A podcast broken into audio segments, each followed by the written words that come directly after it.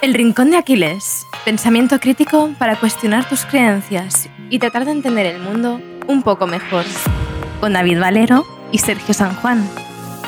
Puedes conocerles mejor en elrincondeaquiles.com.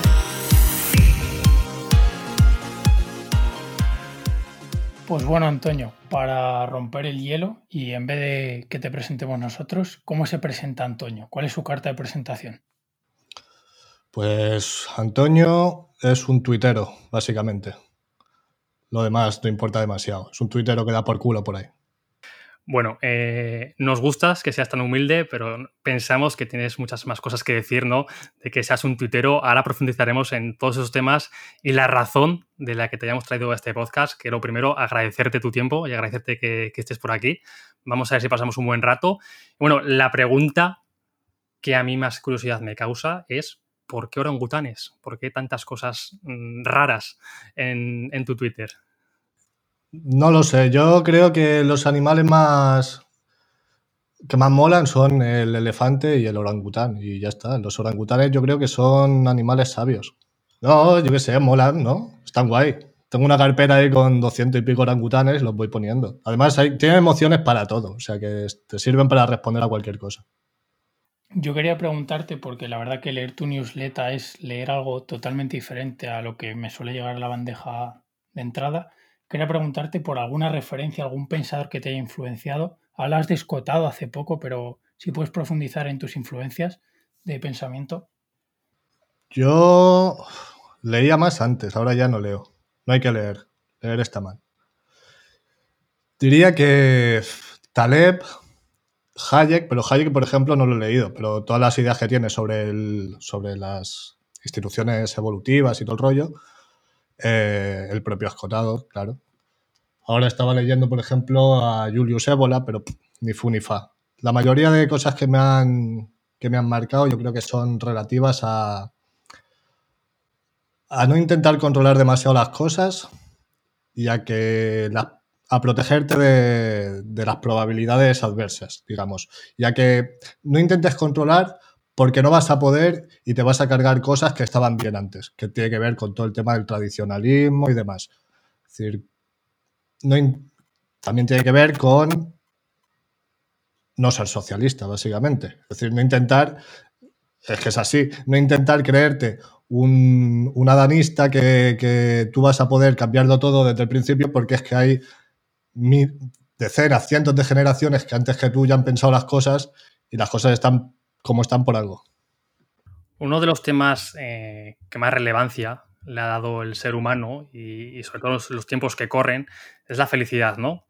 Esa palabra que para cada uno puede significar cosas totalmente diferentes y, tan ansiada, ¿no? Todos queremos ser felices y todos queremos saber el truco para llegar a esa felicidad. Hemos sacado un extracto de una de tus newsletters, eh, No te mereces ser feliz, que dice así, dices así. Por eso la felicidad solo existe encima de esa montaña, debajo de esos hierros, dentro de esa mujer, porque el universo recompensa el sacrificio. No habríamos evolucionado si la felicidad pudiera ser una constante. ¿Qué necesidad habría? Y ahora te pregunto, Antonio, ¿qué es para ti la felicidad y qué papel juega el sacrificio en ella?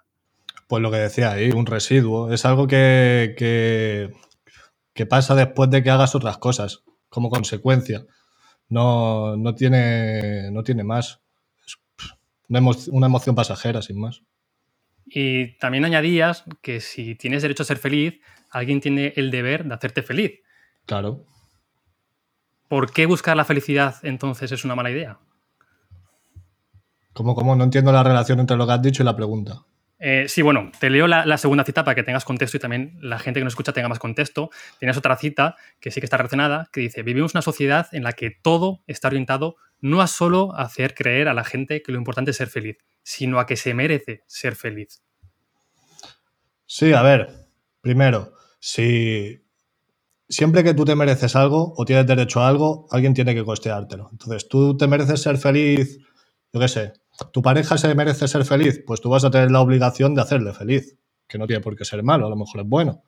Pero en principio, si tú te mereces algo, alguien está obligado a costeártelo. Tú sabrás si quieres hacerle responsable de eso o no. Por lo tanto, piensas que no podemos llegar a esta felicidad de manera intrínseca, sin tener que depender de un factor. No, sí, sí que se puede, ya te digo, como, como un residuo después de cada cosas. Lo que quiero decir es que si tú te crees que te mereces ser feliz y que, y que tienes ese derecho, pues evidentemente alguien va a tener que costeártelo. Luego otra cosa es que tú por tu cuenta lo alcances o no como consecuencia de que hagas otras cosas. Que ya te digo que si intentas ser feliz como una máxima en sí, no vas a, no vas a poder porque es que no, no es eso la felicidad. Yo creo, vaya. O sea, y si la felicidad, por así decirlo, no es la máxima que tienes que tener en tu vida, ¿cómo ves tú la vida? O sea, ¿qué máxima puede sustituir a la felicidad? ¿O qué sentido podemos buscarle en vez de a la, la felicidad? No sé, cualquier otro yo creo que es mejor que la felicidad, porque es que la felicidad es poner un, fantasma ahí como, como guía de tu vida. Yo siempre abogo mucho por la épica y todo ese rollo, que en verdad al final qué, va, qué épica vas a tener ¿no? en estos días, pero en principio yo creo que es más importante la trascendencia que la, que la felicidad, como algo ajeno a, a ti como, como, persona, es decir, dejar una huella, una impronta, que eso también tiene que ver con lo que hablaremos luego del estoicismo, porque muchas veces se pone como, como ejemplo el, el, caso de que se te muera un ser querido, ¿no? Tienes que aguantarlo estoicamente. Yo creo que no, yo creo que tienes que sufrirlo mucho, porque cuando lo sufres mucho haces que la otra persona haya tenido trascendencia, porque haces que, que, que su vida por el mundo a través de tu sufrimiento tenga un sentido. Mucho más, tanto, tanto más que la, que, la, que la alegría que pasarás con él o con ella o con quien sea. Realmente el estoicismo no, no dice eso exactamente, dice que, que, no vale la pena, dice que tienes que tener duelo, que es, que es algo natural, ¿no? pero que no tiene sentido mantener ese duelo durante demasiado tiempo, ¿no? porque al final la vida sigue y no vas a ganar nada con ello.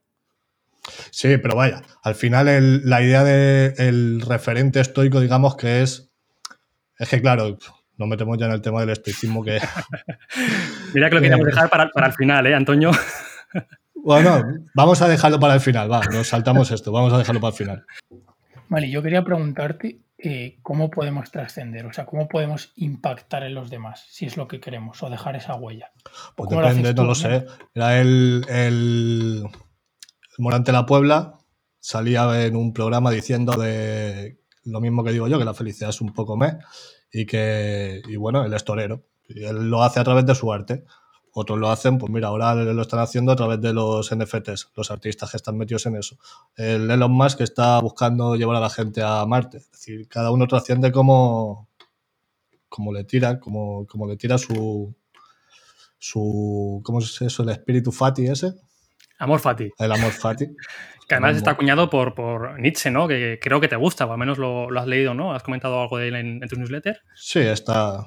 Me, me tira bastante, pero el, el, amor fati también es de los estoicos, ¿no? Sí, pasa que, que la, el acuño de la palabra como tal lo hizo Nietzsche, pasa que el, el sentido ya lo acuñaron los, los estoicos. Digamos mm. que, que, Nietzsche lo que hizo es apropiarse un poco de ese concepto y le puso nombre. Bien ya, hizo. Sí. que Nietzsche coge el estoicismo, al principio sí, luego no, le coquetea sí. con él, pero luego el último estoico, luego los estoicos son una basura. Hombre, es una evolución, está guay. Es decir, a medida que te vas volviendo loco, pues yo creo que tienes que. bueno, que al final Nietzsche, ¿no? Según como lo leas, son dos o tres personas sí, diferentes. Nietzsche, Nietzsche te vale para justificar lo que tú quieras. Nietzsche te sirve para, lo, para los nazis, te sirve para, para los liberales, te sirve para las feministas, te sirve para todo el mundo. Y tiene igualmente, te sirve para todo el mundo, pero también tiene palos para todo el mundo. O sea que. ¿Y qué idea sí dirías de Nietzsche que te ha influido más? O, la, la que más me gusta, con diferencia, es la del eterno retorno. El, la idea esta de, de, imagínate, la vida que estás viviendo ahora, se te aparece un genio y te dice, la vas a tener que vivir para siempre, una y otra vez, eh, por toda la eternidad. ¿Quieres cambiar algo o no? Porque estás a tiempo. Si no, la vas a tener que repetir toda la eternidad. Esa idea es bastante potente, pero claro, yo lo leí cuando era un chaval, entonces, claro, te impacta ese tipo de cosas. Nosotros aquí, Sergio y yo, en, en, un episodio, no me acuerdo ahora qué número, hablamos sobre Nietzsche y hablamos sobre sus principios o, o parte de sus valores. Y me gustaría saber, tú que has leído a Nietzsche, eh, ¿qué opinas de...? Yo he leído muy poquito a Nietzsche, yo he leído muy poquito en general. Vale, bueno, a ver, a, a ver qué opinas, ¿no? Eh, Sergio, tenemos una opinión, a ver si, si, la compartimos, de este concepto de la propia moral, ¿no? De salirte un poco de los valores que marca la sociedad, que marca, pues en este caso también la religión, de Dios ha muerto, y nosotros vemos pues ese peligro que tiene el tener una moral independiente a la sociedad, ¿no? Porque al final, bueno, un poco la paroja de, Karl Popper, ¿no? ¿Quién define o quién dice lo que está bien y lo que está mal? Pues no lo sé, la verdad. Yo creo que, que está bien tener tu propia moral, pero también creo que está bien respetar la existente. Es decir, muchas veces se dice lo de Nietzsche y, Freud y, Marx se les conoce como, como los maestros de la sospecha, que fueron los que, los que apartaron el velo de, digamos, el velo este de Maya y dijeron, mira, estas son las cosas que hay por detrás de la sociedad funcionando frente a la, a la realidad que tú ves de primeras. Y entonces dice Nietzsche, bueno, pues si esta moral es una serie de, mecanismos para que la sociedad funcione de tal manera, ¿por qué no voy a poder yo cambiarla? Si son unos mecanismos, no es, no es algo que venga dado por Dios ni nada importante. Pero yo sí creo que es importante porque, por, lo que decíamos antes, porque la sociedad funciona a base de, una evolución que si tú te la cargas, pues la has liado. Entonces, muchas veces se dice, ah, es que eres un hipócrita, no sé qué, porque, porque eh, defiendes una cosa y luego haces otra. Esto se le dice mucho a los de derecha, ¿no? Cuando se van de putas, por ejemplo. Pues yo defiendo eso, yo defiendo que mantén la sociedad funcionando y luego tú, si en tu fuero interno tienes otras necesidades, otra, otras pasiones, otra, otra moral personal tuya, pues tú intenta escabullirte y hacer lo tuyo un poquito, pero respeta lo que hay en la sociedad porque es lo que hace que la sociedad funcione. Creo, creo que has entendido, yo lo he entendido también como que mantén la moral que marca la sociedad, sobre todo para, también para que la sociedad te perciba como un buen ciudadano y no te excluya, pero tampoco tienes por qué compartir todas esas eh, ideas ¿no? que, que, marca esta sociedad, porque al final también sabemos que, la moral de cada uno depende del contexto histórico y de dónde hayas nacido. Eh, las normas morales que hay en España no son las mismas que hay en cualquier otro país ¿no? del mundo. Eh, pero claro, ahí entra ya también la, hipocresía, que eso es eh, la congruencia, que es otro tema que, da para mucho. Eh, no sé. La, coherencia está sobrevalorada de todas formas. ¿eh? ¿Por qué? ¿Por qué está sobrevalorada? Pues está bien contradecirse y demás, hombre. La coherencia es muy aburrida. Todo ahí, todo cuadriculado, ¿no? Hombre, el hombre, el ser humano es un poquito más complejo. O sea, ¿cómo podemos vivir con esas incongruencias? O sea, porque el ser humano es complejo, pero pues, tiende hacia... No las tienes tú. Sí, claro, pero... ¿Y cómo vives con ellas? Pues vives. ¿No? Sí, pero las evito, o al menos intento racionalizar todo para que encaje. sí, intenta, intenta resolver esa especie de, disonancia cognitiva, ¿no? Bueno, yo qué sé, yo tampoco... Sí, intentas tener una especie de de que todo esté cuadrado, de que todo sea coherente, pero tampoco le dé mucha importancia si, te dicen, oye, que estás diciendo esto y estás haciendo lo otro. O sea, ¿y qué? ¿Sabes? Que tampoco... al, final, el menos beneficiado vas a ser tú, ¿no? Porque al final, si Sergio me dice que hace X, pero luego veo que hace Y, al final su palabra va a tener mucho menos valor para mí que si realmente hace X, como me ha dicho que, que iba a hacer. Sí, o igual es un tema que te suba la polla totalmente. O sea, que tampoco... O sea, quiero decir que la incongruencia somos todos, ¿no? Eh, por ejemplo, pues ya aquí tengo un móvil, ¿vale? Que, no lo veis porque esto es un podcast. Este móvil está hecho con coltán y si nos ponemos el arfino, pues seguramente que ha participado algún crío de 7 años eh, en un país de, Sudáfrica, ¿no? Para conseguir este, este mineral. ¿Para mí eso es, eh, está bien? No. Por lo tanto, si yo fuese totalmente coherente y congruente, no tendría móvil ni ningún sistema tecnológico. Pero como te has dicho, vivo con ello. No es algo que me quite el sueño y, soy realista con ello. somos, somos máquinas de, de esas cosas. ¿eh? De hecho, tenemos que irnos a una cueva y encerrarnos en una cueva para ser totalmente coherentes con nuestros valores. A no ser que tu valor y tu moral sea que explotar a niños esté bien, que, o sea, que no juzgamos a nadie. Claro, y, esa, y esa, sería otra, ¿no? Si tienes esos valores, digamos, o eres nazi o algo así, y, y luego eres un hipócrita y te vas por otro lado, eres racista, pero luego te vas con negras bueno, pues entonces en verdad tu hipocresía dentro de lo que cabe es buena, ¿no? Está afectando, el resultado es positivo. Es decir, lo, lo que pones de cara a la galería es lo malo y lo otro es lo bueno. Bueno, depende de cómo lo miras, ¿no? Igual para un racista no sería lo bueno, pero vale. Sí, yo creo que la hipocresía y la congruencia parte de querer em, fomentar esta pertenencia al grupo, ¿no? Que los demás nos vean como que somos seres de luz, como que somos deidades, pero realmente, pues sí que te compro esa parte de que nosotros tenemos todos nuestros agujeros oscuros y nuestra moral que a veces nos da un poco de vergüenza exponer al público, ¿no? Además, también Instagram, por ejemplo, es que alimenta mucho eso, o sea que también somos hijos del contexto en el que estamos. Y una cosa de la que queremos hablar, y ya pasamos, si queréis, al siguiente tema, es un poco de cómo ciertos grupos están intentando meterle mano al lenguaje, ¿no? Y cambiar el significado de ciertas palabras. Y tú, en una de tus newsletters en concreto eh, la dedicabas a la palabra fascista, ¿no? Que lanzabas una pregunta que es que si vamos a llamar fascista a todo lo que no sea de izquierdas. Entonces quería preguntarte cómo para ti está evolucionando esta palabra y si crees que esto nos va a llevar a buen puerto o, no. Ah, fascista es un insulto. Es como llamar a alguien gilipollas o algo así, no, no tiene más. Es achacarle algo malo y ya está. Ya no tiene más significado que ese. Es decir, eres de derechas, como eres, eres malo. No, no tiene más. Es que no hay. La derecha se ve como el mal, ¿no? Ahora mismo. Es que quien, utiliza esa palabra tampoco tiene una. Un, no ha razonado nada detrás de ella. Es decir, lo, tira como. Como te podría decir cualquier otra cosa que implique que eres de derechas y por tanto ya eres malo. O sea, que es un fascista, si vamos a profundizar la idea y queremos usar la palabra. Fascista es alguien que defiende la. Un fascista solo de bastión frontal, que defiende las ideas fascistas de, de, Mussolini y del partido fascista italiano. Sí, es claro.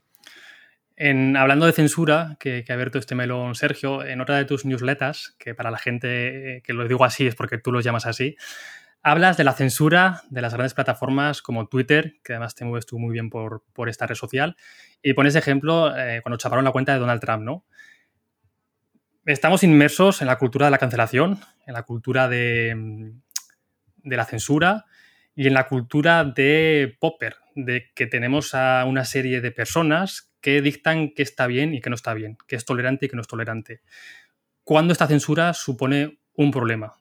Y piensas eh, te añado una segunda pregunta, que no se debería censurar nada, aunque sean ideas peligrosas, y podemos explicar qué significan ser ideas peligrosas, o piensas que sí que puede haber diferentes tipos de censura? Mm, a, la segunda, luego me repite la primera porque ya se me ha olvidado. A la segunda yo diría que no hay que censurar nada excepto cuando haya una amenaza inminente de violencia, digamos. Cuando los, no me acuerdo. Cuando en Ruanda estuvo el genocidio este, estaban llamando a matar a los Tutsis por la radio. No sé si era a los Tutsis o a los otros. Los estaban llamando a matarlos por la radio. Y hace no mucho en la India también estaba pasando algo parecido. Hombre, pues si está pasando eso, censúralo porque merece la pena censurarlo, ¿no? Pero por lo demás yo no censuraría ninguna idea, la verdad. Porque al final siempre nos enfocamos en el que el culpable es el que lanza la idea y no nos enfocamos en los que aceptan esa idea como válida. Quiero decir, si tú eres un señor con el bigote así recortado diciendo que los judíos son malos, pues es un señor diciendo cuatro cosas. El problema es cuando medio país consigue ser convencido con estas ideas. Sí, y el problema también está en que en qué te conviertes tú si censuras al otro. Es decir, si el otro no está haciendo, no está haciendo nada malo, que está, está mandando un mensaje, no está matando a nadie pero tú le estás ya impidiendo por la fuerza de emitir el mensaje. Eso te convierte a ti en alguien peor que el que está emitiendo el mensaje y no está agrediendo a nadie. Entonces. Que yo iba a decir, si tú te vas a, la Alemania, ¿no? De antes de la Segunda Guerra Mundial, no censurarías a Hitler, ¿no? Si pudieses. Es que claro, esa pregunta tiene trampa porque ya sabemos las consecuencias que tuvo. Falacia narrativa, ¿no? Que tú eres muy taleviano. Pero y ahora podrías explicar las consecuencias a posteriori, pero. O sea, si tú no, no le censurarías si no supiera las es que, es que mira, digamos que, Abascal o Pedro Sánchez es un genocida dentro de 20 años. ¿Lo censurarías ahora? Yo no, porque es que yo qué sé, ¿sabes? No, Con la información que tengo yo tampoco. No me parece que estén diciendo nada del otro mundo. Ahora, Hitler era, estaba diciendo voy a montar una serie de, centros de exterminio de judíos. Tampoco lo decía así, porque no le compraban el, el discurso. Entonces, yo qué sé. De hecho, creo que, eh, yo también soy partidario de no censurar nada. Em, y la principal arma contra esta no censura es la educación. Al final, si tienes un pueblo, tienes un grupo educado, con conocimiento de causa. No, no, no, no, eso no es así, porque Alemania era el pueblo más culto de, que había en Europa y que ha habido en Europa en... Vale, pero la palabra culto eh, es demasiado mm, etérea. ¿A qué te refieres con, con pueblo culto? Porque al final, obviamente, no estaban preparados para resistir, por ejemplo, las famosas 11, 11 principios de persuasión del ministro Goebbels, que fue un poquito pues, el culpable ¿no? de que esta idea nacionalsocialista se extendiera. A esa gente no les habían dado las herramientas para resistir, si es que se puede resistir a ese tipo de propaganda, ese tipo de persuasión. Es lo que, es lo que tú dices, si se puede, porque es que igual no se puede, porque ya dices, hay que, hay que, eso se arregla con educación. Es que no había pueblo más educado que, el alemán en aquel No creo que se arregle, no sé si he dicho arreglar, eh, creo que se puede al menos minimizar, ¿no? Bueno, que, te puedes enfrentar a ello, que puedes intentar como evitarlo o lo que tú dices, mitigarlo. Pero es que la, no sé, la historia eh, no creo que demuestre eso, ¿eh? Sí, también el contexto. O sea, personas educadas llenas de odio, pues al final, por muy listas que sean. Estamos simplificando eh, lo que son miles y miles de factores de lo que ocurrió ahí, ¿no? Claro, también, mira, por ejemplo, otro ejemplo, Argentina. La Argentina, cuando llegó Perón, Argentina era uno de los países punteros de, de, Latinoamérica, así que deduzco que su educación también debería ser superior a la media, y sin embargo se comieron a Perón y a tomar por culo a Argentina no tengo claro que la educación sea ningún remedio infalible. Eh, yo tampoco tengo claro de que sea ningún remedio infalible, pero algún sí remedio, algún remedio que. No, no creo que lo haya.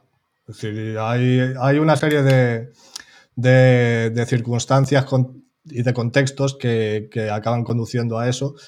Yo diría que, no sé, casi que inevitablemente.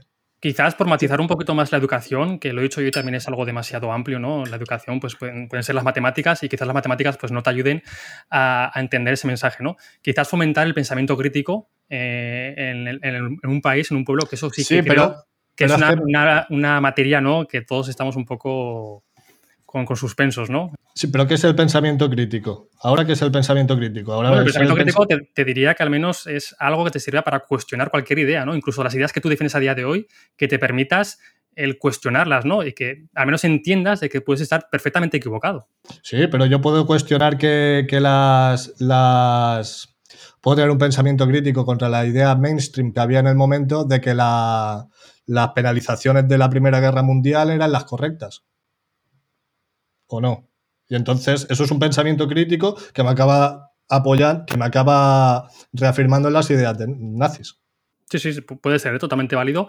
O también por, contrapartida también te puede servir para entender de que el fin no justifica los medios, ¿no? Sí, sí, por supuesto. Pero que e, evidentemente te puede servir para protegerte, pero no creo que sea mm, ni infalible ni, tan siquiera demasiado importante. O sea, de hecho, en, este mm, ejemplo de, la Alemania nazi, eh, cualquier persona que haya estudiado y haya leído un poquito sobre los años previos, eh, tenían todas las papeletas para que pasase algo así. Desde la Primera Guerra Mundial era algo que la gente piensa que de repente, ¡pum!, llegó Hitler y Guerra Mundial. No, algo que se lleva fraguando durante décadas, durante muchos años, y pues llegó a alguien como Adolf Hitler, lo supo explotar muy bien, ¿no?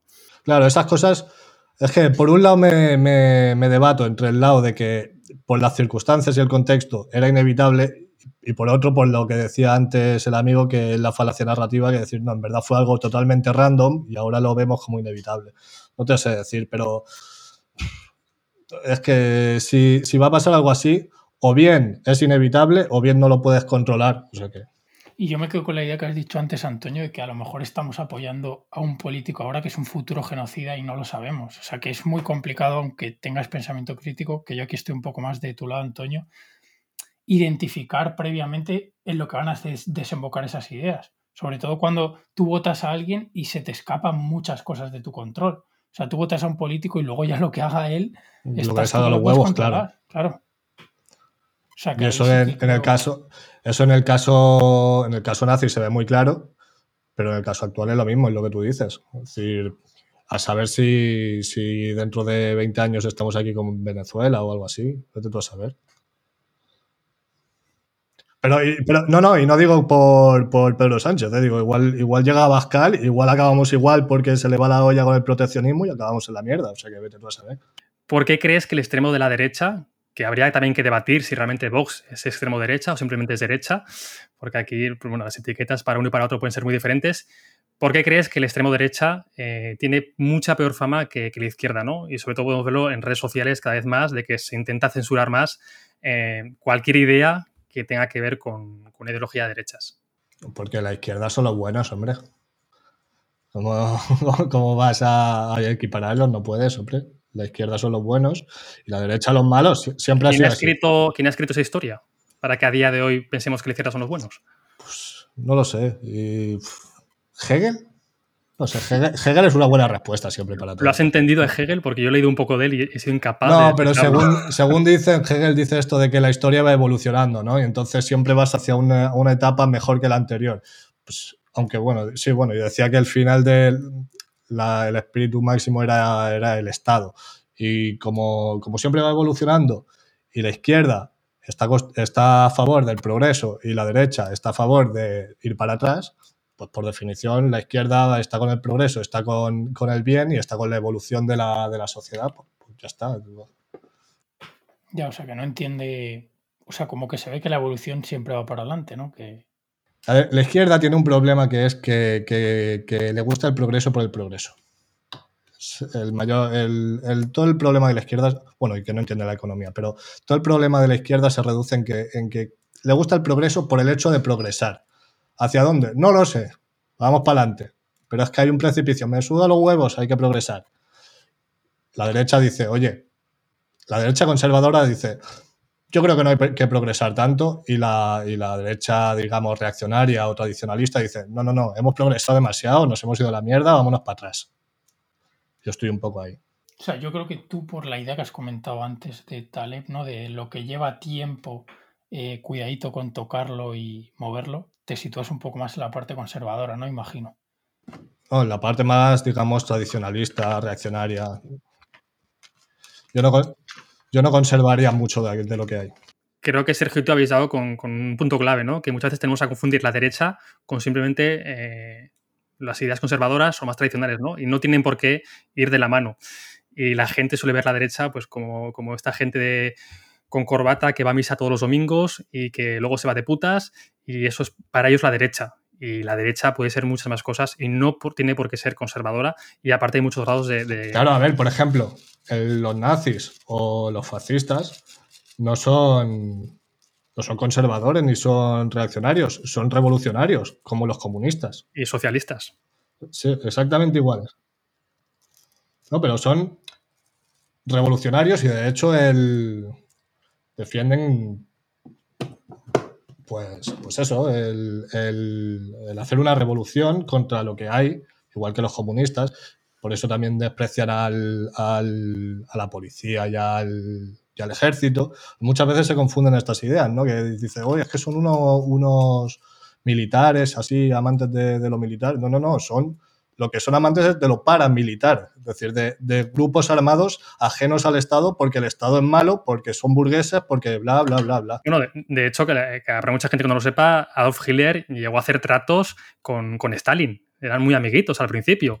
Sí, claro. Hasta que poco a poco Adolf Hitler se, se fue ya distanciando y empezó ya a transmitir el mensaje de que el comunismo era el, el diablo en el mundo, ¿no? Personificado. Pero al principio, eh, por interés te quiero Andrés. Y la, sí, y las, y las, y también dijo que, que deberían haber a- apoyado al, al bando republicano en la guerra civil y tenían a las SA que eran un grupo paramilitar contra, para, para hacer la competencia a la policía, básicamente. Es decir, que la derecha es como un saco donde metes todo porque es lo que decimos, porque es una palabra para decir que eres, que eres malo. Entonces tú ahí asimilas al liberal, al nazi, al fascista, al tradicionalista, a todos. Todos son derecha, todos son el mal. No Puede, puede ser que la culpa también la tenga la derecha de no, que- saber- de no haber- de no saberse vender y hacer un buen marketing de sus ideas. Pero es que la derecha no existe. ¿Cómo se va a vender si no existe? Vale, por ejemplo, eh, Vox, por ponerte un ejemplo actual. Bueno, yo creo que se está vendiendo bien, ¿no? Yo creo que no hace más que subir. Pero sube, sube porque lo está haciendo bien o sube como contrapartida de que los otros lo están haciendo mal. Yo creo que lo está haciendo bien. Yo creo que su comunicación es la mejor que hay ahora mismo. Sí, yo creo que es la mejor que hay ahora mismo, la comunicación política de Vox, ¿no? No sé, comparar lo que, lo que hace el PP con lo que hace Vox. Yo creo que Vox lo hace bastante mejor, ¿no? Está ahí con los memes y demás. De hecho, el PP me, me- me resulta eh, un poco raro, ¿no? De que creo que está en el mejor momento de la historia del partido y no es capaz de, de sacarle, par- sacarle partido, ¿no? La redundancia. Sí, sí. Lo decía el otro día, lo comentaba por ahí, que está el peor PSOE y las mejores bases de derecha y, y se van a comer los mocos porque tienen al tonto polla ese del casado y, y pobrecico. Hace poco hablamos con, bueno, con Edu, que seguramente no lo conozcas, pero él dijo que el PP cada vez está tornando más hacia centro izquierda. No sé si estás de acuerdo con esta idea y crees que la política está basculando a la izquierda o no. No, no, yo ahora creo que la política está basculando a la derecha. Es decir, venimos, venimos. Primero, ¿qué, qué, qué Edu? Edu Barrecheguren, un chico que se ha pasado por aquí. Ah, no, es que como has dicho que igual lo conocía, digo, me quedo con la duda. Eh, yo creo que, la de, que está basculando hacia la derecha, que la ventana de Overton se está moviendo hacia la derecha porque veníamos de una, de una situación que era todo de izquierdas, es decir, todas las políticas que había eran de izquierda y cuando llegaba el PP las conservaba. Es decir, el, el PP decía, no, esto no está bien, pero luego o votaba a favor o cuando llegaba al poder lo mantenía. Ahora, con Vox y con todo este mejunje que hay entre los zoomers de ser de derechas y, larpear de nazis y demás, se está moviendo la ventana de Overton a la, derecha y creo que hay ideas, sobre todo en materia de inmigración, porque otros temas son más complicados, pero bueno, también en tema de violencia de género, feminismo y demás, que se están desplazando en la ventana de Overton, se está desplazando hacia la derecha, no hacia la izquierda. Y quería también preguntarte, que hemos dejado un poco a Hitler aparcado, pero siempre vuelve que en otra de tus newsletters hablabas de leer a los extremos, ¿no? Y cómo el extremo derecha, ¿no? Por ejemplo, los nazis, como que se han desprestigiado y tú decías que podían tener ideas interesantes. Los nazis no creo, la verdad. Es que los nazis son un poco ideológicamente. Yo creo que, que precisamente creo que su falta de, profundidad ideológica fue lo que hizo que triunfaran tanto. Las cositas siempre entran mejor. Pero sí creo que hay. Que bueno, creo que hay, no. Creo que debe haber pensadores interesantes en reaccionarios, eh, protofascistas, eh, tradicionalistas. Ahora, ¿cuáles? ¿Qué ideas rescatar? No lo sé. Tampoco, tampoco es que yo los haya leído, o sea que. Ahí, para quien quiera bajarse al barro, que ahí lo dejas, ¿no? No, pero hay, hay autores, mira, Ébola, Danuncio, eh, los. ¿Cómo se llaman? Los, los fascistas que había aquí en, en España, que tienen otro nombre. Los falangistas. Los falangistas, los pensadores falangistas. ¿Por qué no puedes coger todo eso y, estudiarlo? Es que hay como, como una especie de temor incluso al, tocar el libro, ¿sabes? No, cógelo, léelo, igual dicen gilipolleces o igual no, igual dicen alguna cosa interesante. Es decir, muchas de estas muchos de estos pensadores tienen ideas relativas a, la trascendencia que decíamos antes, por ejemplo, y a la evolución del pensamiento y del espíritu, por decirlo de alguna forma, a través de, generaciones en la sociedad y de cómo eso se ha convertido en la tradición que tenemos y el valor que eso tiene y por qué es malo ir contra eso a costa de progresar por progresar. Entonces, hombre, pues lételo, igual le das otra vuelta, igual sigues sin ser cristiano o sin ser lo que sea, pero igual te da otra, otra perspectiva y te hace respetarlo un poco, porque tampoco puede ser que solo leas a gente que te dice que hay que destruirlo todo y entonces, bueno, pues hay que destruirlo todo, ¿por qué no? Bueno, incluso sin buscar ningún tipo de pretensión, simplemente por entender mejor la historia y tener más contexto, ¿no? Por ejemplo, leer a My Kampf, eh, Mi lucha de Adolf Hitler, que es un libro que escribió en, la cárcel, joder, eh, una persona con la relevancia histórica de Adolf Hitler y tener la suerte, creo que es interesante cuanto menos. Luego saca tus propias conclusiones, puede que de las mil páginas te quedes igual con tres, que te han parecido interesantes, ¿no? Que justo hablamos con Javier Recuenco hace una semana que no hace falta comprar el pescado a todo el mundo. O sea, que, pero al menos exponte a diferentes ideas y cómprales parte del pescado o no les compres nada, pero al menos exponte a esas ideas, ¿no? Y ve realmente qué es lo que pasa por sus cabezas y cómo llegaron a esas conclusiones. Entiende cómo llegaron a esas conclusiones. también hay una, una frase que dice mucho Ernesto Castro, que es la de, me parece que es de Ortega, que, él, que dice que, que leer un libro es muy dañino, porque, porque te hace ver todo el, mundo, todo el mundo, toda la realidad, la ves a, a través de los ojos de ese libro, cuando has leído un libro. Por eso no hay que leer ni uno. Ninguno o muchos, para que no te pase eso. También, también sabes esto de, de, que cuando, cuando entra una idea en la cabeza, ya por defecto esa idea es la correcta. Ya vas a tener que intentar, te la puedes intentar cargar, pero por defecto la, la primera que ha entrado es la buena. Entonces, claro, si la mayoría de la gente la has educado porque tienes el, control de las universidades, la has educado en, un pensamiento más de izquierdas, pues pasa lo que pasa. Bueno, Antonio, para cerrar este tema, que todo esto ha venido, recordémoslo, por el tema de la censura, ¿hay alguna manera de hacer frente a esta censura? Con más tarjetas SIM en el móvil para hacerte más cuentas de Twitter. No, vale, vale, tomamos nota. Y bueno, a la hora de escribir, eh, como que calificas algunas cosas ¿no? de lenguaje impostado. Y me gustaría que explicaras este concepto porque me pareció bastante interesante cuando lo leí. Eh, pues se ve sobre todo en periodistas, ¿no? Al final, también, ¿dónde, no sé dónde lo dije, que, ahora los, verdaderos periodistas son los copies. Eso, de, lo que decía Orwell, que era periodista y daba unas claves para ser buen periodista, es decir, tienes que decir lo máximo con las menos palabras posibles. Pues eso es lo que hace un copy frente al, al, periodista que ahora pues casi todos escriben opinión y escriben ahí súper rebuscado, súper oscuro para parecer listos cuando están diciendo una puta mierda, porque eso es lo que hace siempre. Eso lo hacía yo en la, eh, cuando estaba, tenía que presentar un trabajo y tenía que, que llenar hojas y empezaba a decir gilipolleces súper oscuras cuando no tenía nada que decir. Pues eso es lo que hacen la mayoría de los periodistas. Que... Yo estoy en la universidad, espero que no escuche esto ningún profesor mío y algo de lo que alguna estrategia de esa uso. Y funciona. ¿Qué estás estudiando? Eh, ADE, estoy ya en el último año. Ah, bueno, mira, iba a decir, igual estudias, yo qué sé, historia, políticas o algo de esto y ya es que entonces te lo compran, pero al tiro. Antonio, tienes mm, para todo el mundo y de hecho tienes una newsletter que se la dedicas a los idiotas.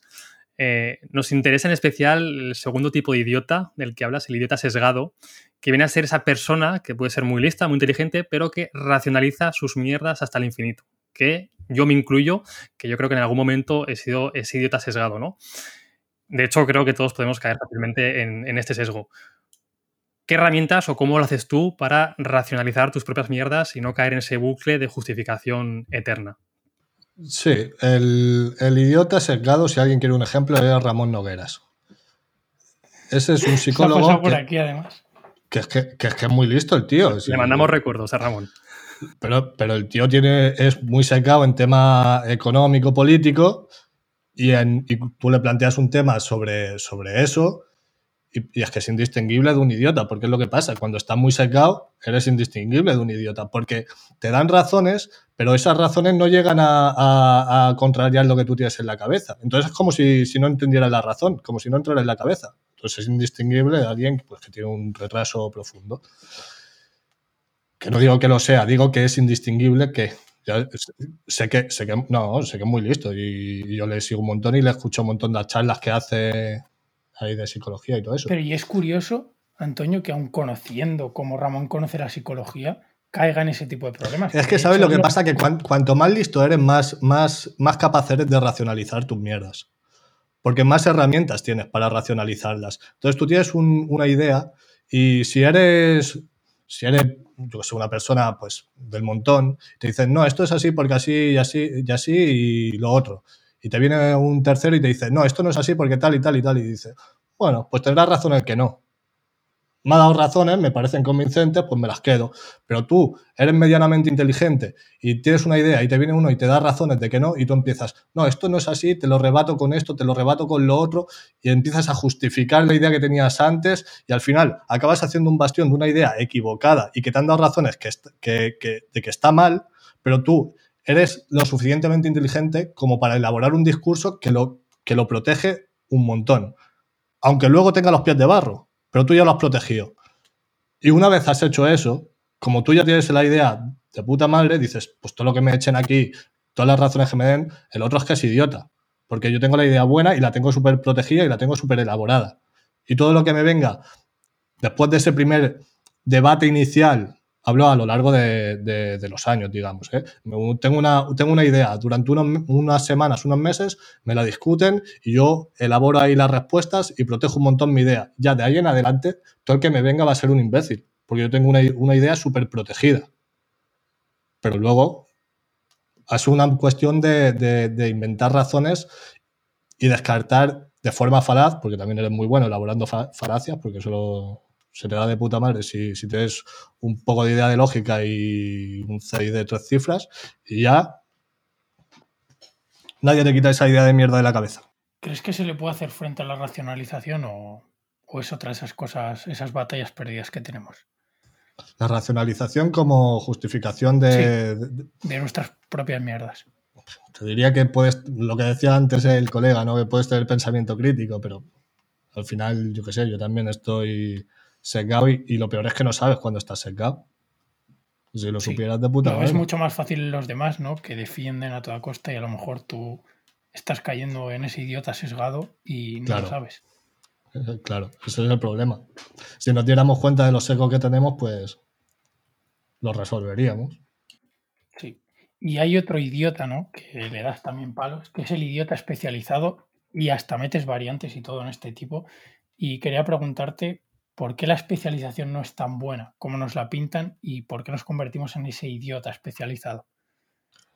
Nos convertimos en el idiota especializado porque es lo que nos demanda la sociedad, porque si tú quieres trabajar, lo mejor es que estés especializado, porque si tú eres, le vas poniendo apellidos a lo que haces, vas a tener trabajo, aunque sean dos clientes, pero vas a tener trabajo porque tienes tantos apellidos en tu trabajo. Eres marketing de influencers dedicados al deporte de 20 a 30 años. Pues el que busque eso es que solo estás tú. Ahora, si te has especializado en eso, eres muy frágil. Porque cualquier evento que se cargue ese nicho, tú ya te tienes que reinventar entero. Ahora, si en vez de ser el, marketer de lo que haya dicho, que no me acuerdo lo que he dicho, eres el marketer, sabes además programación, sabes además eh, yo que sé, comunicación política, sabes además lo que sea, pues de, derecho. Y sabes, no sabes tanto como el otro, pero sabes un poquito de todo.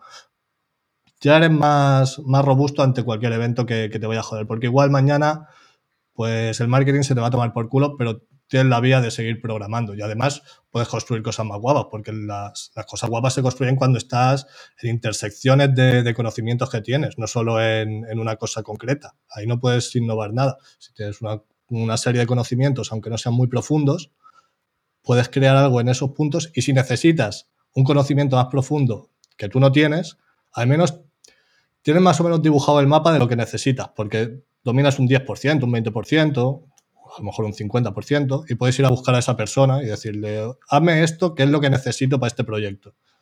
De la otra forma, pues solo, tiene, solo sabes hacer una cosa. Sí, de, hecho, Marcos Vázquez, que se pasó por este podcast, eh, agrupa esas ideas en el concepto de modelo T, ¿no? Que es destacan una cosa, pero al menos un 5 sobre 10 en el resto de cosas, ¿no? Aunque tengas una que sea un 10 sobre 10. Sí. Ya no solo a nivel técnico, sino a nivel de entender el mundo, ¿no? Si tú sabes un poquito de cada cosa, seguramente entiendas mucho mejor el mundo, relaciones las ideas entre sí y por lo tanto, pues, como, dices tú, ¿no? Seas mejor profesional en todos los sentidos y seas mejor persona incluso. O sea, es que al final, eh, si tú consigues reaccionar cómo funciona el mundo, desde la lógica, matemáticas, física, biología, todo ese tipo de, diversas áreas que igual separadas no tienen nada que ver, pero realmente están todas relacionadas, ¿no? Y al menos sé un poquito, eh, tener un poquito de conocimiento, un mínimo conocimiento de cada una de, esas áreas. ¿Cómo podemos intentar beneficiarnos de, esta especialización sin caer en esta idiotez? Es, que, yo soy muy contrario a la, especialización. Yo no, yo no recomendaría a nadie eh, especializarse ni buscar un beneficio de la especialización. Yo diría que, si estás muy especializado, tires un poquito para atrás y aprendas de otras cosas. Y si no estás especializado, pues bien, vas por buen camino. Hablamos de esto, ¿no? Que tú puedes estar especializado, pero, mm, como dices tú, fomentar el conocimiento en, el resto de áreas. Sí, el problema es que, es que si te quieres especializar, tienes que dedicarle mucho tiempo. Porque si quieres ser un especialista, un especialista es ser especialista, ser experto. Es, es complicado. Entonces, deja muy poco tiempo libre para aprender otras cosas. Pero vaya, sí, supongo que sí. Si llevas, yo qué sé, el 80% del conocimiento de un área, pues te puedes dedicar a otras cosas. Ahora, la cuestión es, la cuestión es, si tienes el 80% de conocimiento de un área, ¿eres especialista? No lo tengo tan claro porque seguramente ese 80%, pues lo de Pareto, lo de siempre, es lo que se aprende con el 20% del tiempo. Entonces, vas a tener que empezar a dedicar el 80% del tiempo para aprender un 20%. Ahí es donde empiezas a especializarte. Que alguien experto para ti, o sea, pondrías el listón bastante alto, ¿no? O sea, es alguien que lleva años en una materia. las, típicas, las, novedades. las famosas 10.000 horas, ¿no? Sí, dicen, si, si, quieres ser muy, muy bueno en algo, pues vas a tener que echar las 10.000 horas o lo que sea. Y es lo que decimos, que el listón está alto porque, porque hoy en día alguien con ganas y con dos dedos de frente eh, aprende el 80% de un tema, lo aprende en, en, muy poco tiempo. Luego la especialización está en ese 20%, que es lo que marca la diferencia. Ahora, tú igual te especializas, mañana desaparece lo que estás especializado y has dedicado un montón de tiempo a hacer algo, a aprender algo que ya no vale nada. Quizás también un problema radica en que, igual que hablamos antes de la palabra farcismo, que ha perdido significado, la palabra experto y especialista también ha perdido mucho significado, ¿no? Pues sí, pero tú cuando buscas un experto, un especialista, sabes lo que buscas, no buscas al que se lo pone en la bio de Twitter, ¿sabes? Aquí, también entra la parte del conocimiento de la educación que tengas tú previa, ¿no? Y porque tú tienes el 20, esa base que comentabas, pero alguien que no tiene esa amplitud busca un especialista y busca y contrata gente por Facebook Ads. O sea que. Pero la gente que cae, por ejemplo, en un funnel de, Facebook Ads, no cae porque esté buscando un experto en un tema. Porque le ha salido el anuncio y dice, hostia, voy a hacerme rico enseguida, porque me está vendiendo un curso de trading de puta madre. No, la persona que está buscando específicamente porque sale de él buscar un especialista, hombre, yo creo que mínimamente se cuida de, tener cuatro ideas, aunque las tenga que googlear antes, ¿no? Sí, o por ejemplo Google Ads, ¿no? El, que el que mejor campaña en Google Ads, a lo mejor hay gente que se va a los primeros resultados y cae. Ya, bueno, yo, a veces lo hago eso, ¿eh? yo, a mí me tienen que, que odiar porque yo le doy al primer resultado por pura vagancia. Pero esta, es la web que me interesa a mí. ¿Puedo ir al orgánico? No, me quedo en el de. Eres el, el buyer persona perfecto, ¿no? De, cualquier campaña de Google Ads. No, soy el que te jode los clics. ¿eh? El que, no te va a comprar nada, pero te hace que, que pagues. Te encarece las campañas, o sea que. Y yo quería otra idea que me parece brutal y que lo hemos tocado es el tema de enseñar y lanzamos una newsletter con el lema de que no se puede enseñar o que no se puede eso, que es imposible enseñar.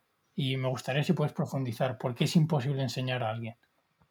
Esto lo, contaba Tony Segarra, que es un publicista, seguro que lo, que lo conocéis, y, él lo contaba de una forma que, me parece muy gráfica, que es que se reunían, decía que eran seis hermanos, una cosa así, y que, se reunían en Navidad y que todos los hermanos tienen el recuerdo de, niños, de estar reunidos en, en Navidad, tienen el recuerdo del mismo día, del mismo momento, y cada uno recuerda una cosa diferente.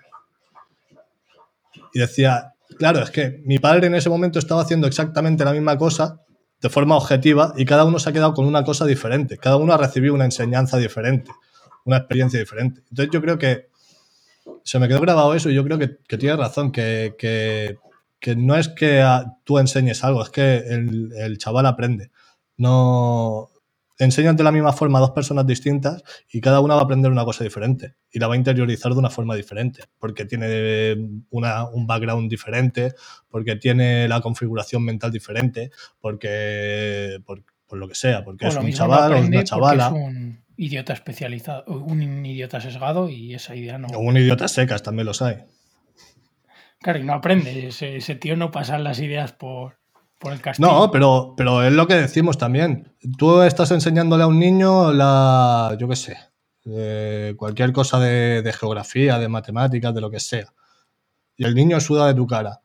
Bueno, a lo mejor es que ese niño lo que tendría que estar es arreglando motos porque es un mecánico de puta madre y no lo estás aprovechando. Entonces, no sé, yo es que la educación, por lo que también lo que decíamos antes de. Es que yo no, no, la educación no la veo demasiado, demasiado buena cosa. O sea, está bien enseñar, intentar enseñar. Pero yo creo que no. que cada uno aprende lo que, lo que le viene. ¿Y cómo sería para ti una educación? ¿Cómo podríamos mejorar la educación desde tu opinión, obviamente? Soltando en el campo a los niños. Como, como Moglis, una gojea espartana. No, yo creo que, que por una parte está bien la disciplina, porque, porque crea esa, esa concentración, esa capacidad de trabajo. Pero es lo mismo que leer. Por ejemplo, leer hoy en día está bien por mejorar tu capacidad de concentración, porque el aprendizaje lo puedes aprender de otros lados. Entonces, pero vivimos en una sociedad y, con las tecnologías que tenemos que nuestra concentración está muy limitada. Leer te ayuda a tener mejor concentración. Ese es, yo diría que es el único motivo por el que leer hoy en día. Pues los niños pasa lo mismo. Dales un poco de, disciplina, porque les vendrá bien tenerla, por el hecho de tenerla, no por lo que le estés enseñando, no por el contenido. Y aparte, una vez ya empiecen a despuntar ciertos intereses, pues apóyale en esos intereses. Enseñale las bases, por supuesto, que, sepa contar, que sepa hacer sumas y restas. Pues lo que decía Paco de Lucía, decía, su padre le había dicho, tú sabes sumar, tú sabes restar, tú sabes escribir, pues venga, toca la guitarra. Es que no, tampoco necesitan mucho de lo que te enseñan en el colegio. Está, esto suena súper mal decirlo, pero muchísimas cosas de las que te enseñan en el colegio la mayoría de la gente no las usa y se, enseña como, como, de forma prefabricada para sacar a los niños con los mismos conocimientos, como si los niños no tuviesen intereses, ni potenciales, ni nada. Hombre, yo creo que debería ser un poquito más personalizado, pero claro, es difícil. Es caro. Cambiando de tema, Antonio, antes hemos dejado un melón abierto y de hecho fue la excusa por la que Sergio contactó contigo, ese artículo sobre estoicismo. Hemos visto que no lo consideras una buena filosofía de vida. En este podcast hemos hablado mucho de estoicismo. Cuéntanos un poquito por qué no consideras que sea una buena filosofía de vida. Ah, porque yo defiendo a Aquiles. El, podcast se llama así, ¿no? Yo defiendo a Aquiles, no a. No a. No a Epicteto. Epicteto. Hijo de mierda. Un cojo y un esclavo. Es que no se puede defender eso. ¿Cuáles serían los principios con los que tú no, no, casas, ¿no? Con el estoicismo. A ver, es que claro, con el estoicismo pasa, pasa un poco con, como con la astrología, que te dice una cosa y la contraria para que encaje contigo. Es decir, dice, tú tienes que saber disfrutar de la vida, pero con moderación. Tú tienes que sufrir, pero poco. Tú no sé qué, pero tal. Hombre, pues, no sé, es que parece que me estés vendiendo algo que me arregla la vida en todos los sentidos, que me, explica toda la vida y que me encaja cualquier cosa en ella. Y yo qué sé, a mí me viene un tío y me dice que tiene una filosofía para mí que, me encaja perfectamente con, este, con esta especie de discurso con efecto Forer chungo.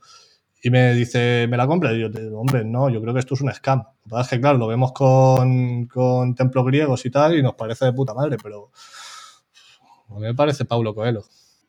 Bueno, de hecho, nosotros aquí siempre decimos que el estoicismo, como cualquier filosofía, no es para todo el mundo, ni mucho menos, tiene que resonar contigo. Y bueno, pues cada uno tiene, tiene un contexto diferente y tiene unas ideas diferentes. En, por ejemplo, en mi caso, el estoicismo sí que resuena bastante, ¿no? Lo he hecho desde, desde hace un par de años. Y yo lo veo pues como, como una caja de herramientas, ¿no? Obviamente, pues como he dicho antes, no le compro todo el pescado, ni mucho menos al estoicismo, pero sí que creo que tiene herramientas muy interesantes, ¿no? Sobre todo la parte de gestionar las emociones, que el estoicismo en ningún momento, ¿no? Habla de deshacernos de esas emociones, simplemente habla de que, bueno, pues que si aprendemos a gestionarlas, seguramente tengamos una, una mejor vida, ¿no? La parte de ducharte con agua fría, de este estoicismo moderno, de dormir en el suelo, pues bueno, esa parte igual no se la compro tanto, ¿no? No creo que sea algo relevante para aprender a gestionar tus emociones. Quizás, pues, para, para espartanos, para gente que. Yo la veo. Dime, dime. No, no, que, se te había congelado la pantalla, no sé si te habías perdido, disculpa. No, creo que lo, que lo recibió todo. No, yo, la parte de las duchas de agua fría y eso, yo creo que es la parte más, la mejor que tiene, porque es la parte más práctica. Es lo, es lo de más, lo de decir, soy una piedra, a mí me da igual todo, no sé qué. Bueno, pero es una, es, es una forma práctica dentro de la comodidad, ¿no? O sea, tenemos Em, la opción incluso de ducharnos con agua fría. Sí, claro. fuera algo...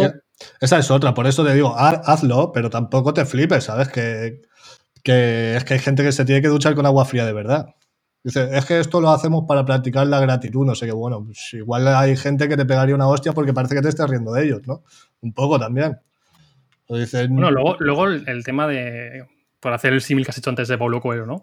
Estoy convencido de que esta filosofía, que es mm, al menos para mí Mr. Wonderful de Paulo Coelho, a mucha gente le puede servir, ¿no? Mm. Sí, igual que el estoicismo. igual, que el, igual, que el estoicismo. no, creo, no creo que tengan nada que ver desde mi punto de vista. Muchos yo te digo, muchos de los que me, que, me hizo mucha gracia, ¿no? Que, publiqué la newsletter esa que a mí me sudado los huevos totalmente y vinieron un montón de estoicos a quejarse. Dice, a ver, tío, que esto es algo que no puedes controlar, ¿sabes? Déjalo.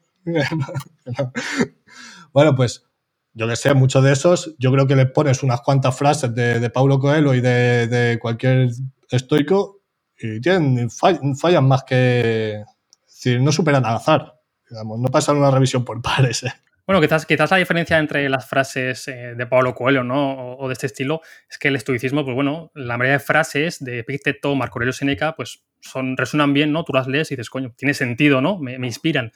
Pero al final, mm, si no las pones en práctica, ¿no? Si, si no haces ese trabajo eh, mental, pues sirve de poco. Y creo que el estoicismo, uno de sus puntos fuertes es que te incita y es muy práctico, ¿no? Creo que de hecho es la filosofía más práctica que, hemos conservado de la, época helénica. Sí, pero el hecho de que sea práctica tampoco significa que sea buena. No, no, no, ni mucho menos no justifica que sea práctica, pero sí que al menos podemos sacarle esa practicidad a nuestro contexto y a nuestra vida diaria. No, pero, pero te quedas igual porque a, los estoicos les atribuyes así una especie de, de aura de, que es de puta madre y porque son estoicos y entonces hay una serie de un corpus al que yo me puedo escribir, pero en verdad tú puedes coger lo que dice Paulo Coelho y decir, yo esto lo voy a aplicar, yo no voy a sufrir por porque el ratón se haya llevado mi queso. Y yo creo que también, Antonio, creo que tú profundizas y sin querer profundizar mucho más que lo que lo hace la persona que se cataloga estoico. O sea, yo creo que tú haces una crítica más a la doctrina del estoicismo, te quejas, ¿no? De que vean la vida como algo determinado, ese sistema determinista, y le preguntas a alguien que se cataloga como estoico eh, qué opina su filosofía más allá de las cuatro herramientas y no te sabe responder. Y luego está poniendo en redes sociales que es estoico, pero está en la base. O sea, no sabe qué sentido tiene la doctrina, ni cómo se articula, ni, ni va un poquito más a su lógica, ni qué te dice de... Bueno, y de hecho, por añadir a ese matiz, Sergio, yo eso lo extrapolaría a cualquier filosofía y cualquier eh, sentido que le queramos a nuestra vida, la apariencia, ¿no?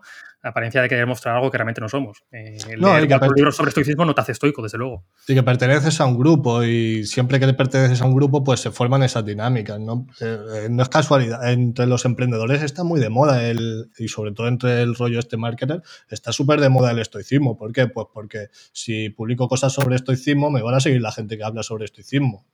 Y como los emprendedores me interesa que me sigan, que hablan de estoicismo, yo hablo de estoicismo. Y al final no todo es tan filosófico y de, oh, esto me ha servido, me ha cambiado la vida. No, en verdad, también hay un poco más de, de, mira, de, ¿cómo decirlo?, de un interés más espurio, ¿no? y, me gusta que, traigamos a gente que nos, pues, un poco desde el otro lado de la, de la, valla, que también critique esta filosofía. Yo, por ejemplo, eh, alguna vez lo he comentado, ¿no? Yo no me considero estoico. De hecho, Seneca hablaba de que el estoico no, no existe, ¿no? Es un ideal y es una aspiración eterna, ¿no? Que por nuestra condición de seres humanos y los riesgos que tenemos, es imposible ser un estoico, ¿no? Em, como tal, como describen ellos. Pero yo sí que lo considero, pues que bueno, pues que tiene unas cuantas herramientas que a mí al menos me han servido, ¿no? Pero Mm, como tú dices, no tienen por qué ser ni las mejores ni para todo el mundo.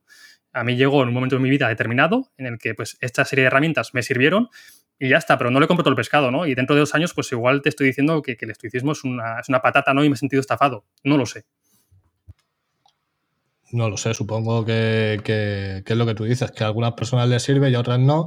Y si te ayuda a llevar para adelante pues algún problema que tengas o lo que sea, pues de puta madre, tío, a tope con ello a lo que te refieres, sobre todo a lo que ha dicho Sergio, es que se acaba dogmatizando todo, ¿no? Incluso en vez de ver el estoicismo, pues como que tiene alguna que otra herramienta interesante, al final se acaba siendo en estoicismo barbarie, ¿no? Soy un estoico y es la mejor filosofía del mundo y lo dogmatizo hasta el punto de vista, hasta el punto de que no se puede cuestionar. Es que yo creo que es al revés, David. O sea, que el estoicismo es un dogma y ahora como que los modernos lo han ablandado, lo han amueltado a la figura del emprendedor y toma, aquí tienes una filosofía, el, estoicismo moderno. O sea, tú, el estoicismo griego era a llorar a casa, enciérrate que no controlas nada. Lo que decía Antonio, que yo vi ahí más una crítica al estoicismo, cómo empieza, ¿no? Que están hasta los cojones. Alejandro Magno ha muerto, el imperio se está cayendo y, a ver qué hacemos ahora, pues aceptar lo que venga. Y creo que la crítica va más por ahí. Yo estoy más de acuerdo con lo que dices tú, que es que ahora es lo que decimos, que el, que el estoicismo se ha convertido en unas cuantas frases de Mr. Wonderful. Bueno, Mr. Wonderful tampoco, ¿no? Pero de, soporte al dolor y, y, ya pasará y todo el rollo. Pero no, en origen la cosa es un poquito más, más, fea. A mí, a, ver, es que la, palabra que, buscan ellos es la apatía, que, que, dicen, no, es que la apatía no es, no es lo que nosotros entendemos hoy en día, no, es el que no haya pasiones, la apatía. Que pazos también significa enfermedad, porque es que para ellos las pasiones son una enfermedad. Yo no quiero, yo es que no, no, no concibo siquiera defender eso y decir al mismo tiempo que es una filosofía que busca que el hombre esté de acuerdo con el cosmos. A ver, si la naturaleza del hombre, por definición, debe ser contraria a los. a lo. frenando los sentimientos, cuando sabemos que el hombre, antes de que racional, es sentimental y emocional, pues tu filosofía es una puta contradicción andante. De hecho, Antonio, por, poner un poco de contexto a la gente, Em, tú hablas del estoicismo, digamos, con el que ha hablado Sergio, más originario de, Grecia, porque, por ejemplo, el estoicismo romano se encargaron de ablandar este mensaje, ¿no? Porque se dieron cuenta de que este mensaje tan duro no encajaba en la sociedad, no encajaba en el pueblo. Y al final nosotros hemos, estamos embebiendo más de este estoicismo romano, más de Marco Aurelio, más que el estoicismo eh, originario, que sí que era mucho más, por llamarlo de alguna manera, más extremista ¿no? y más dogmático. No sé cuántas diferencias hay entre uno y otro, la verdad. Pero es lo que te digo, que ellos decían que hay que vivir de acuerdo a una naturaleza y la naturaleza que ellos em, pretendían que la naturaleza, que la naturaleza fuese racional, la naturaleza del hombre, pues lo que te separa del animal y todo el rollo este heredado, heredado desde Platón y demás. ¿Y por, qué, ¿Y por qué eliges eso? Me parece totalmente arbitrario, porque igual que eliges eso, puedes elegir las pasiones, ¿o no? Dicen, no, tengo que, tengo que vivir de acuerdo a mi naturaleza, que mi naturaleza es ser racional. ¿Por qué ser racional? Hay una, petición de principio clarísima. Sí, sí, totalmente. O sea, que al final la naturaleza del hombre, lo hablabas, al, lo hablabas al principio, es mucho más compleja que solo el elemento de la razón, que conviven muchas cosas dentro nuestra. Eso, a esto no se le puede achacar porque no se sabía en el momento, pero hoy sabemos que, las, que, que el pensamiento racionaliza lo que sentimos. Es decir, primero sentimos y luego racionalizamos. Entonces, ¿te vas a guiar por la razón? Bueno, pues te vas a guiar por tus eh, emociones. Porque estás racionalizando emociones. Y sobre todo para, para repetir otra vez la idea, la importancia de no comprar el pescado ni a nadie, ni a ninguna filosofía, en este caso el estoicismo, ¿no? Eh, no es excluyente de que el estoicismo, pues al menos para mí, tiene ideas muy interesantes, como puede ser pues, el amor fati, el prosoche, eh, memento mor, incluso ese recordatorio, ¿no? Que es, que es de la vida. la mierda, hombre, ya lo sé que me voy a morir amargado, no me lo cuentes. No, no, no, sí, estoy, de acuerdo. Para mí, Memento Mori es recordatorio de vivir, no de morir. Porque la gente, hostia, Memento Mori, vas a estar todo pensando que te vas a morir. No, precisamente ese pensamiento me hace de estar en el, momento, coño, ¿sabes? Y, disfrutar más de, lo que tengo. No, sí, a mí, a, mí, ese pensamiento precisamente ha hecho la coña, pero a mí es uno de los que sí que me gustan. Por eso, que al final, pues bueno, pues que, que el estoicismo... Se rescatar cosas de todos lados. Se puede rescatar de cosas de, de, todo, incluso de los comunistas, ¿no, Antonio? Igual de todos no. Bueno, se acaba la entrevista.